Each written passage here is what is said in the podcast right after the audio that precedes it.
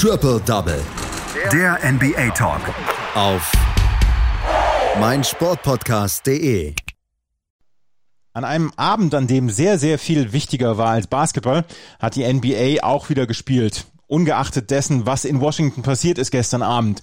Und über diese Spiele möchten wir natürlich auch sprechen, weil natürlich hier sind wir bei Triple Double für Basketball zuständig und äh, über die Ergebnisse der letzten Nacht, über drei Spiele besonders, da spreche ich mit jemandem aus unserem NBA-Expertenteam hier bei meinsportpodcast.de. Heute ist es Patrick Rebin. Hallo Patrick.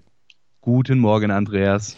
Ähm, die Spiele wurden ganz normal fortgesetzt, oder? Also ist nichts irgendwie passiert, dass da Spiele ausgesetzt worden sind oder so gestern Abend. Nein, also alle Spiele haben stattgefunden. Allerdings gab es im Vorfeld der Spiele, ähm, genauer gesagt, weiß ich zumindest vom Spiel der Boston Celtics gegen die Miami Heat, ähm, da gab es tatsächlich Überlegungen, das Spiel gegebenenfalls ähm, auszusetzen beziehungsweise ähm, nicht, nicht zu starten. Allerdings haben sich dann nach einem Meeting ähm, beide Teams verständigt, dass sie eben spielen wollen und äh, sich dafür entschieden, ein gemeinsames Statement zu veröffentlichen, in dem sie unter anderem geschrieben haben, ähm, dass sie dadurch, dass sie eben auch an so einem schwierigen Abend spielen, ähm, den Menschen wenigstens durch den Sport ein bisschen Freude bereiten möchten. Der Deutschlandfunk hat geschrieben, Jalen Brown wurde nach seiner Partie oder nach der Partie der Boston Celtics gefragt und er hat gesagt, es gibt zwei verschiedene Amerikas. In einem wirst du erschossen, weil, es, weil du in deinem Auto schläfst, Zigaretten verkaufst oder im Garten spielst und im anderen Amerika kannst du das Kapitol stürmen und es gibt kein Tränengas und keine Massenverhaftungen. Wir haben jetzt 2021, aber es hat sich nichts geändert, das laut Deutschlandfunk die Aussage von Jalen Brown und äh, man möchte ihm recht geben, man möchte ihm zustimmen. In diesem Amerika, gestern gab es zwischendurch Protestaktionen, wurde wieder gekniet vor dem Spiel und am Ende siegte dann doch wieder der Sport und über den Sport wollen wir jetzt auf jeden Fall sprechen. Und dann lass uns doch gleich mit den Boston Celtics anfangen, weil die arbeiten sich im Moment so ein bisschen durch den Saisonstart. Es sieht nicht immer hübsch aus, aber sie haben jetzt auf jeden Fall schon mal äh, Spiele gewonnen und sie haben jetzt ihr sechstes Spiel letzte Nacht gewonnen mit 107 zu 105 bei den Miami Heat. Und so ein Spieler ist dabei, der so ein bisschen ja, so ein bisschen äh, unangemeldet hier reingekommen ist in diesen Saisonstart, Peyton Pritchard. Ja, absolut. Ähm, war nach dem Draft so ein bisschen schwierig aufgenommen worden. Also ähm, äh, auf, auf den diversen Celtics-Fankanälen, sage ich mal, ähm, gibt ja verschiedene Gruppen, auch zum Beispiel bei Facebook. Ähm, da ist der Draft relativ zerrissen worden. Ja? Also sowohl ähm, Aaron Neesmith als auch Peyton Pritchard waren da jetzt nicht unbedingt die favorisierten Spieler, die man sich gerne oder die man gerne über den Draft äh, zum Team hat kommen sehen. Allerdings, Peyton Pritchard, der zeigt momentan ordentlich was, ähm, zeigt, wie wichtig er fürs Team auch ist, ist ja äh, quasi, oder beide Spieler sind ja quasi mit unterschiedlichen Anlagen ins Team gekommen, ja. Aaron Neesmith als ähm, starker Scorer am College und ähm, Peyton Pritchard eben als Spieler, der dir das Spiel machen kann, ähm, der auch mal wichtige Szenen auflegt. Und genauso eine wichtige Szene hatte er im letzten äh, Spiel, beziehungsweise vergangene Nacht gegen die Heat. Und ähm, ja, die Celtics, sie haben am Ende dann die Revanche gegen die Miami Heat geschafft. Es war insgesamt das 48. Spiel der beiden Teams gegeneinander in der American Airlines Arena in Miami. Und ja, nachdem die letztjährige Serie in der Bubble, äh, in den Bubble Conference Finals nach Miami ging, konnten die Jungs äh, aus Beantown sich dann vergangene Nacht wenigstens eine kleine Wiedergutmachung holen. 107, 105 stand es am Ende und, ja, um wieder den Bogen zurück zu Peyton Pritchard zu äh, bekommen. Er hatte am Ende den Game Winner für die Boston Celtics in der Hand quasi äh, und verwandelte diesen auch mit einem Putback-Dank mit 0,2 Sekunden auf der Uhr und brachte so den Celtics am Ende den Sieg. Ja, Topscorer der Boston Celtics war wie gewohnt eigentlich, äh, Jason Tatum mit 27 Punkten, aber auch Jalen Brown ähm, der konnte an seine bisherige wirklich ähm, ja, sehr, sehr starke Leistung anknüpfen und legte 21 Punkte und 12 Rebounds auf, spielt ja wirklich, wirklich gut diese Saison und ähm, hat zumindest jetzt zum Saisonstart Jason Tatum mal so ein bisschen äh, von seinem äh, Platz als ja auch Scorer Nummer 1 irgendwo verdrängt, indem er einfach wirklich sehr, sehr starke Spiele bislang aufgelegt hat. Drittbester Scorer der Boston Celtics war dann tatsächlich schon Daniel Theiss mit 13 Punkten. Den Heat, ja, den brachte vor allem Jimmy Butler viel Spaß. Ähm, der mit 26 Punkten der mit Abstand beste Scorer war, gefolgt von Duncan Robinson mit 16 und Bam Adebayos insgesamt 15 Punkten. Das Spiel an sich war wirklich knapp. Die beiden Teams schenkten sich relativ wenig. Am Anfang sah es noch so aus, als ob die Boston Celtics ähm, das Spiel äh, easy heimbuppen würden. Ja, also äh, sind viel, viel besser ins Spiel gekommen. Allerdings äh, haben sich die Miami Heat dann auch relativ schnell eben wieder gefangen. Gegen Ende holten sich die Celtics dann mit einem 13 und 0 Run die 10 Punkte Führung mit noch 1,17 auf der Uhr, nur um dann wieder mit ansehen zu müssen, wie die Sixer, ähm, wie die, wie die Miami Heat eben diese mit äh, einem 10-Punkte-Run ihrerseits wieder zunichte machte. Am Ende war es dann Marcus Smart, der den Layup zum Sieg vergab und so eben Peyton Pritchard, ähm, der sich den Rebound holte und den Putback-Dunk zum Sieg verwandelte. Aber auch für die Heat, beziehungsweise zumindest mal für einen Spieler der Miami Heat, gab es vergangene Nacht eine gute, eine sehr, sehr gute Nachricht. Duncan Robinson, der schaffte seinen 300. Karriere-Dreier in nur 95 Spielen. Äh, das ist ein NBA-Rekord. Äh, die bisherigen Rekordhalter, ja, die brauchten alle 22 Spiele mehr, um eben den 300. Karriere-Dreier zu verwandeln. Die Boston Celtics also arbeiten sich so ein bisschen durch. So richtig hübsch sieht's noch nicht aus, oder? Naja, du, am Ende muss es nicht hübsch aussehen, sondern erfolgreich sein, würde ich mal sagen, oder? Und ähm, das sieht ja momentan bei den Celtics ganz gut aus. Hatten da am Anfang auch noch so ein paar gewisse Probleme, sage ich mal. Aber mittlerweile äh, sieht das eigentlich ganz ordentlich aus, was die Celtics da fabrizieren. Vierter Platz im Osten, 6 und 3 jetzt. Ähm, ist alles auch noch sehr, sehr tight da im Osten. Also an Platz 1 die Philadelphia 76ers, ähm, dann Orlando Magic, Indiana Pacers, beide mit 6 und 2 und äh, dann eben auch schon die Boston Celtics jetzt mit 6 und 3. Die Boston Celtics also mit einem guten Saisonstart trotz etwas mehr Arbeit, als dass es nach Kunst aussieht. Peyton Pritchard, der ja also ein bisschen so ein bisschen einer der Helden der letzten Spiele, einer auf den man sonst so noch nicht so geschaut hatte. Die Philadelphia 76ers, du hast sie eben schon versehentlicherweise einmal erwähnt, sie haben ihren fünften Sieg in Folge geholt gegen die Washington Wizards. Und die Washington Wizards haben alles versucht, um dieses Spiel zu gewinnen. Vor allen Dingen hat Bradley Beal alles versucht, um dieses Spiel zu gewinnen. Er wollte seine Mannschaft zum, zum Sieg zwingen, aber es hat am Ende nicht gereicht. 141 zu 136 für die Sixers. Ja, absolut. Und ähm, daran sieht man auch wieder, wie nah Licht und Dunkelheit auf der anderen Seite auch manchmal sein können, ja, wirklich ein gleichzeitig grandioser wie auch bitterer Abend am Ende für Bradley Beal. 60 Punkte Career High, also quasi nur knapp an dieser 62 Punkte Marke von äh, von Steph Curry vor ein paar Tagen dran und äh, zusammen mit Gilbert Arenas, der ebenfalls für 60 Punkte ging, damals in 2006 auch Franchise High und ja, am Ende reichte es dann aber trotzdem nicht äh, für einen Sieg der Wizards gegen die Philadelphia 76ers.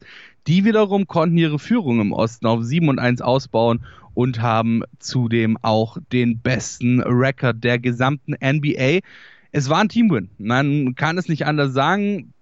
Zwar Gordon am Ende mit Joel Embiid und Seth Curry nur äh, zwei Spieler der Sixers über 20 Punkte. Dafür hatten am Ende allerdings sechs der insgesamt zehn eingesetzten Spieler mehr als 15 Punkte.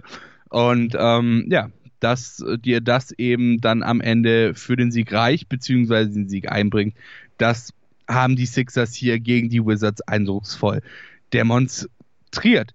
Ähm, bei Washington sah das Ganze dann auch anders aus und da haben wir eben dann auch den Unterschied. Dort hatte Russell Westbrook äh, 20 Punkte, Davis Bertans äh, 17 Punkte und Thomas Bryant 11 Punkte. Alle anderen waren im nicht wirklich nennenswerten einstelligen Bereich und ähm, da reicht dann eben so ein Abend von, äh, oder von, von Bradley Beal mit 60 Punkten nicht, wenn du nur drei andere Spieler hast, die überhaupt äh, die 10-Punkte-Marke reißen.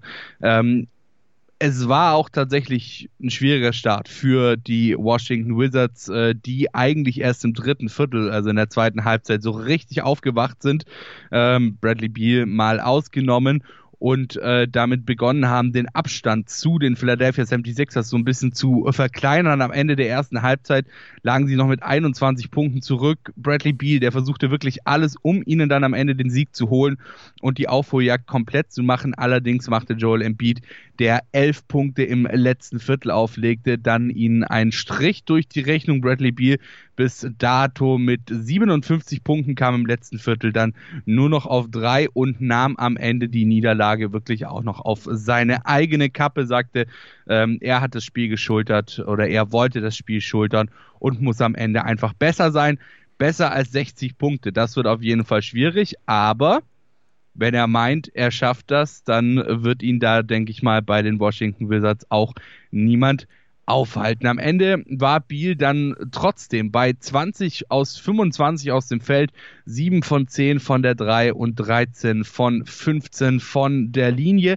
Und ja, am Ende sind es schöne Stats. Was allerdings fehlt, ist ein Sieg und den hätten die 2 und 6 äh, Wizards wirklich gut gebrauchen können. Die sinken nämlich immer weiter in Richtung Niemandsland der Eastern Conference. Die Washington Wizards stehen mit zwei Siegen und sechs Niederlagen, aber immer noch ein Sieg vor den Toronto Raptors, die einen völligen Fehlstart in die Saison hingelegt haben. Die stehen nämlich jetzt bei eins und sechs, nachdem sie letzte Nacht bei den Phoenix Suns verloren haben. Und die Phoenix Suns wiederum sind das Überraschungsteam der Liga im Moment. Sechs und zwei und sie führen die Western Conference an. Und vor allen Dingen tun sie das nicht mit Hero Ball von Devin Booker, sondern mit sieben Leuten, die zweistellig punkten. Bei dem Sieg der Phoenix Suns gegen die ähm, Toronto Raptors 123 120 zu 115.